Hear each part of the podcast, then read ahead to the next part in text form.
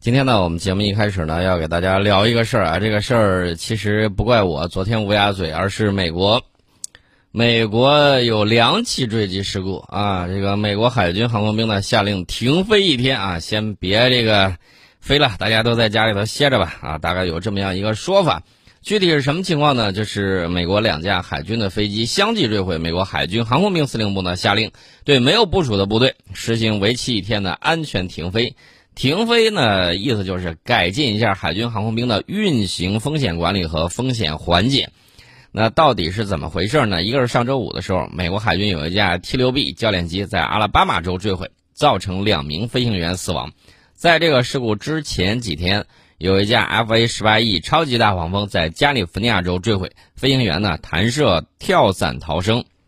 其实呢，这个事情呢，我认真的给大家讲。如果大家看过那个华裔士兵写的《我在美国航母上的八年》，你就大概了解这个哎超级大黄蜂它是为什么出了问题。有一些地方啊，我指的是美国有些地方啊，人浮于事，拍马屁成风，然后呢，这个实干的人被排挤，甚至走出了这个出走军队。结果呢，就导致它这些地方呢，在维护各个方面都是成问题的。所以说，这个 F 十八它出问题，我想应该不是什么难以推测的事情。呃，所以说呢，这个事情就交给他们去做了。那十月一号开始的这个新财年，对于美国航空海军航空兵来说，好像开局不利啊。美国海军安全中心报告，在刚刚结束的二零二零财年，没有发生与航关呃航空相关的死亡事故，这是。这个中心自一九九一九二二年跟踪此类事故以来，首次出现这么好的这个成绩啊！然后呢，现在这个情况大家也看到了，开局不利。那至于说开局不利，还有其他的因素，比如说那个 F 三十五坠毁，主要原因是因为那个飞行员呢受到他战友疫情的消息的影响，然后呢这个比较分神啊，具体是这么说的。当然，疫情之下，我一直都在讲，这个美国还有日本呢，整个你看了这个。状态比较癫狂，近五万人呐，近五万人呐，百数百个这个舰机演习要应对突发事件。这个所谓的突发事件，我想大家不用猜，用脚趾头都能够想得出来是怎么回事。这是美国印太司令部和日本自卫队十月二十六号开始在日本本土冲绳县以及周边海域展开的代号“利剑二幺”联合军演。参演的这个美日两国兵力近五万人，军机约三百架，舰艇数十艘。这个演习要持续到十一月五号，项庄舞剑，意在沛公啊！这个利剑演习呢，倒是美国太平洋舰队发起的每两年举办一次的双边野战演习。这个太平洋舰队指出呢，这个演习是在增强美日战备能力和互操作性，同时呢，加强双边关系。并表明美国决心支持该地区盟国和伙伴的安全利益。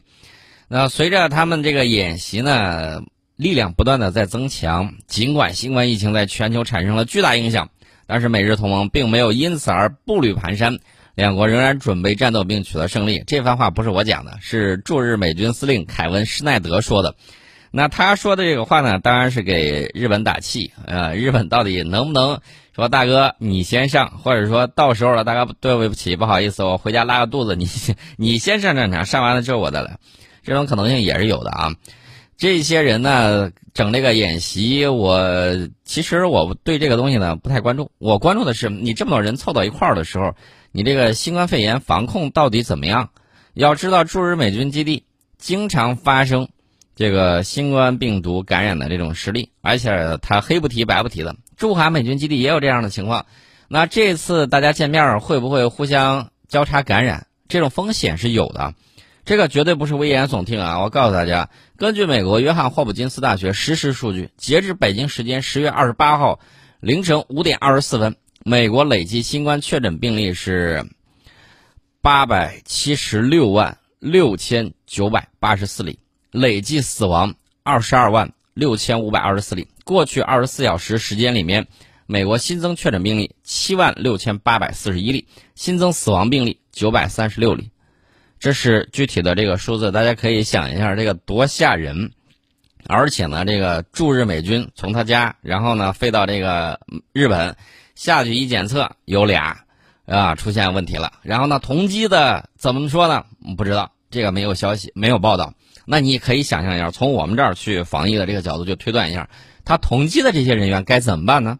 不清楚啊。至于说到这个美国顶级的传染病专家安东尼·福奇，最近说出了美国抗疫失败的根源性问题之一是什么呢？就是五十个州政府如同一盘散沙，并承认在团结抗疫这件事上，南非做的都比美国要好。他不好意思跟我们比，那直接拿南非比，说南非都比他做得好。呃，这南非的 News 二十四新闻网有一个报道说，二十六号晚上，福奇在和这个南非开普敦大学一些学者举行的视频研讨会上表示，在应对新冠疫情上，每个人都需要通力合作。在某些国家，例如南非这个国家更小，在我的印象中更容易团结起来做事儿。他福奇接着说了，美国的五十个州有五十种不同的。方式啊，就是抗疫方式啊，这根本行不通，也是我们病例再次激增的原因。福奇说，我们没有团结成一个统一的国家的样子，但在别的国家，包括南非，在这点上做的更好。我觉得这就是差别啊。福奇说完这番话，我其实还是比较担心这个科学家的这个生命安全啊。这个我一再再强调，小心一点，小心他们弄不成的时候就甩锅给你，甩锅给你的时候，这个就很吓人。而且我看了这个世卫组织呢。专门重点的强调一下，说现在团结起来，然后还是有作用的，不要害怕，然后呢，不要不当回事儿啊，重点是不要不当回事儿。福奇在二十六号的研讨会上也说了，他说他很困惑，为什么人们不把新冠病毒当回事儿？联邦组织工作不力啊，不是美国抗疫系统性失败的全部原因。福奇说了，特别是年轻人不在乎新冠，觉得感染了也能立马痊愈，但实际上新冠已经带走了全世界许多人的生命。这个福奇啊，他曾经服务了六位美国总统啊，真的是铁打的这个福奇流水的总统。但是呢，人家福奇也说了，虽然我不赞同南非的全国居家隔离方式，因为那样会让经济受损，但是不得不说，像美国那样不采取任何防范措施的举措肯定是不对的。这是这个福奇说的这番话啊，大家可以考虑一下。美国有线电视新闻网就是那个做人不能太 C N 的 C N N 十三号的时候有一个报道说，目前美国至少十三个州的新冠病毒检测阳性率超过百分之十，疫情形势依然严峻。欧洲这两天，我通过在德国的朋友啊了解到，欧洲的这个情况也不容乐观，反弹的特别的厉害。如果不扭转目前的局面，这个 C N N 是这么说的，他说说美国将可能经历一个毁灭性的冬季。毁灭性的冬季啊！重要的事儿我都不说第三遍了，这是 C N N 说的啊，能让 C N N 这种从来不说实话的人说几句实话啊，这也是逼不得已啊。至于说你说的都是什么专家呀、媒体啊，有没有美国政客也出来说一说？有，纽约州州长科莫就反驳了疫情不能控制论。大家说什什么叫疫情不能控制论？这就是美国白宫幕僚长马克梅多斯公然宣称我们不打算控制疫情。然后，当地时间十月十二十六号的时候，美国纽约州州长安德鲁·科莫就直接驳斥这番言论，说这是伟大美国的投降，用这个词儿了。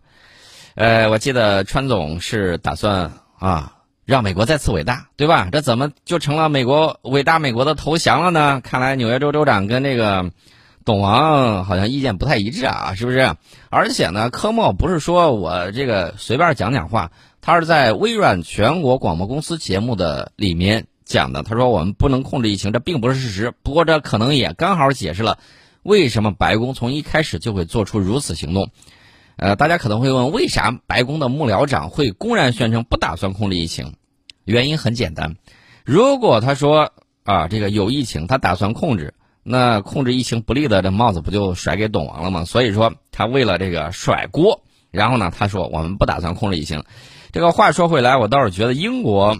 其实可能有自知之明，知道资本主义制度现在他这种情况无法有效的组织起来对抗那个病毒，干脆躺倒了，搞这个全体免疫啊。呃，也许他当初他想法是对的，明知道不可为，干脆就躺倒不为，这种可能性也有。这是为什么他们现在出现的这种情况。而且呢，这个科莫也继续说了，他说白宫认为他们无法控制疫情传播，所以他们也没有尝试过去这么做。这是先发制人的投降，这是伟大美国的投降。他们看到了敌人，但却把武器放下了。你可以控制住病毒的传播，别的国家都做到了，纽约也做到了啊。换句话说，就是在黑他啊。这个在科莫看来，白宫一开始就不相信能够控制住新冠病毒的传播，是唯一能解释他们撒谎与否认的理由。另外呢，科莫办公室的消息是这么说的：说科莫二十六号当天还回应到，如果你相信你能控制它，那么你就会尝试去控制它；如果你不相信你能控制它，那么你就会撒谎去否认它，极力的去淡化它。他们白宫没有战斗就投降了，这是错的啊！这是科莫的这个说法，纽约州州长。所以呢，现在我们这个网上有一些公知啊也很郁闷。第一，拿不着狗粮呢；第二呢，你看美国民主党和共和党差不多打出狗脑子来啊！现在这个怎么带路，他们的这个想法也是很懵的。前刚想支持董王，马上出来一个民主党的州长就开始大肆抨击，你说？信谁的还是不信谁的，这都是个问题啊。所以说呢，这个事情大家也看到了，在网上啊，他们的这个造谣声势相对以往来说会有些减少。一个是董王给他们断了狗粮，然后把这个什么民主基金会的这个钱给他们砍了。另外一方面呢，包括这个经常搞这个反华言论的那个美国之音。啊，该换人也换人，该停播的节目也停播了，这也是他们自己钱不到位，那是他们自己的事情。咱们还是要加强咱们自己的这个叙事能力啊，以及把我们的这个事情讲出来，讲给更多人听的这种能力啊，千万不要被人家用信息心理战给忽悠了。这是我给大家聊到了他们的这个情况，你就看了啊，这个简直是乱七八糟，一团死水，然后呢一盘散沙。当然了，有鸡贼的。呃，怎么个叫鸡贼法呢？我看了有一个新闻啊，这个新闻还是很让我出离愤怒的。为什么这么讲呢？因为在新冠肺炎持续肆虐的当下，中国的疫苗正处于世界的这个领跑地位。我们看到英国剑桥大学的疫苗实验失败了，美国强生的这个疫苗实验失败了，还有好多失败的，咱就不多说了。那以色列媒体有一个报道说，为了获得中国疫苗，以色列情报与特殊使命局。就是摩萨德啊，出手了。以色列耶路撒冷邮报二十七号援引该国媒体十二频道的这个报道说，在最近几周，摩萨德已经将中国新冠疫苗带回以色列，供研究和学习之用。这一个消息呢，也得到了多个政府消息源的间接证实。哟，这个自己搞不了研发，就开始来偷了，是不是？是这个意思吧？目前尚不清楚摩萨德是如何获得这些疫苗的，以及。为何作为情报机构的摩萨德要参与其中？我想知道这个情况，而不是该国外交部以及卫生部门。是你自己危言耸听，还是这个啊，真真正正的跑过来当了一把这个三只手？这个我就不清楚了。这个报道呢说，以色列与中国有着强健的外交关系，这种行为呢一般可由外交部门公开操作。值得一提的是，在今年上半年。由尤西科恩领导的摩萨德就曾主导过以色列抗疫物资的采购工作。在今年二月到五月底，这个摩萨德呢在国际上采购了包括口罩、呼吸机、检测试剂在内的多项医疗物资，供以色列抗击疫情使用。当时在这些这个医疗物品稀缺的时候，为了获得它们，国与国之间的竞争呢变得非常的激烈。我们也看到了这个瑞士订购的产品就被德国等国给抢了啊？为什么呢？瑞士居于中间的永久中立国，抢不过他们呢？还没到他那儿呢，东西已经被抢跑了啊！所以你跟我说他们什么比较文明，那是没到时候。你说他们素质高，我看的是没有面临危机。你说他们愿意通盘合作，那疫情面前他们是怎么做的呢？你然后说他们这个什么素质高啊什么之类，我觉得这完全是笑谈啊！大家可以看一下科学素养到底是什么样一个水平。底下还有一帮子人跑去烧五 G 线杆，英国的。大家可以想象一下，它到底它是一个什么样的情况？好像之前说外国月亮比中国圆，也很有一些人愿意去吹捧这个事情。但是实际情况是，天上只有一个月亮，哪儿的都一样啊，对吧？你只要在地球之上。所以说呢，大家可以看啊，现在这个以色列的这个新冠肺炎确诊病例已经突破三十一万。大家说三十一万应该不算多，你你看它多少人口？它总共人口是八百九十万总人口，这已经占了百分之三点五了。为了获取疫苗，以色列正在多管齐下，啊，以色列一方面打算从其他几个潜在的新冠疫苗提供商那里购买疫苗，有几项幕后的外交努力正在进行，呃，除此之外，他自己也在进行本国新冠疫苗的这个研发工作，但是处于早期的实验阶段，换句话说，就是可能还得至少半年以上才有可能研发成功。那上周日的时候呢？以色列生物研究所曾经宣布说，他那个疫苗已经获得该国卫生部门以及赫尔辛基人体医学实验委员会的所有必要批准，将于本周开始对疫苗进行第一阶段临床实验工作。如果按正常速度啊，一阶段、二阶段、三阶段，就是三期临床做完，这估计也就是大半年之后了。如果实验顺利，会在明年进行第二阶段实验的时候，有另外有一千人参与其中。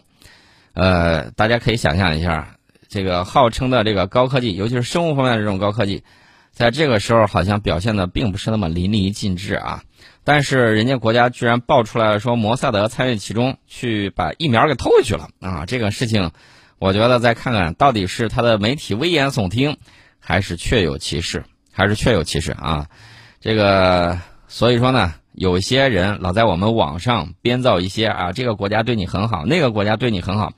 我相信他们每一个人都不是来给你送温暖的，他有他的目的。人与人之间的这个交往跟关系，我是非常提倡的。你跟这个外国有一些人做朋友啊什么之类的，加强这个民间的这种交往，我是非常提倡的。但是大家牢要记住，国与国之间和人与人之间的这种交往是不一样的啊。国与国交往的这个出发点和立足点。都是本国的国家利益啊！大家一定要记住这一点，呃，这是两方面的这个事情。至于说这个蓬佩奥啊，蓬佩奥呢，我要给大家说一下，今天早上的时候，我看了一个美国小哥啊发的这个视频。美国小哥发的视频主旨就是一个意思，就是说，鹏鹏，你不要以为中国人民看不到你那个言论，其实他们都知道，知道你在撒谎，你所说每一句话都在把我们推向反面。啊，他是这个意思。那至于说这个到底这个内容又聊了些什么啊？他大概大家可以去搜一下，看一看他聊的这个内容。另外一方面呢，美国有一些这个安国家安全顾问，比如说那个奥呃奥布莱恩，奥布莱恩呢最近在美国外交事务杂志上刊登了一篇反华文章，大肆渲染中国如何传播意识形态，如何威胁美国民主。第一，我想说的是，我们没有传播什么意识形态。我们自己过好了就行了啊，没工夫搭理你。这也就是那个视频小哥里头说的，中国不在乎你在那说什么，我他们中国的意思只是自己把自己做好就行了。我记得孔子曾经说过：“远人不服，则修文德以来之。”那这个怎么就威胁到美国民主了？美国民主就这么脆弱吗？然后对方一强大，就觉得威胁到了自己。我告诉你，西方有句言语叫“条条大路通罗马”，而不是你是唯一成功的这种方式和途径。对此呢，我国外交部发言人华春莹十月二十七号发了一个推，回怼了这个奥布莱恩的这番言论，并直言说，中国对自己的五千年文明很自豪，从来不想成为另一个美国，也不想取代美国或威胁西方民主。换句话说，就是你才多大岁数啊？我见过的、经历过的比你多太多了，而现在我依然还在。世界上那么多强大的帝国都灰飞烟灭了。中华民族依然屹立于世界的东方。好，我们先进一下广告，广告之后呢，我们跟大家接着聊。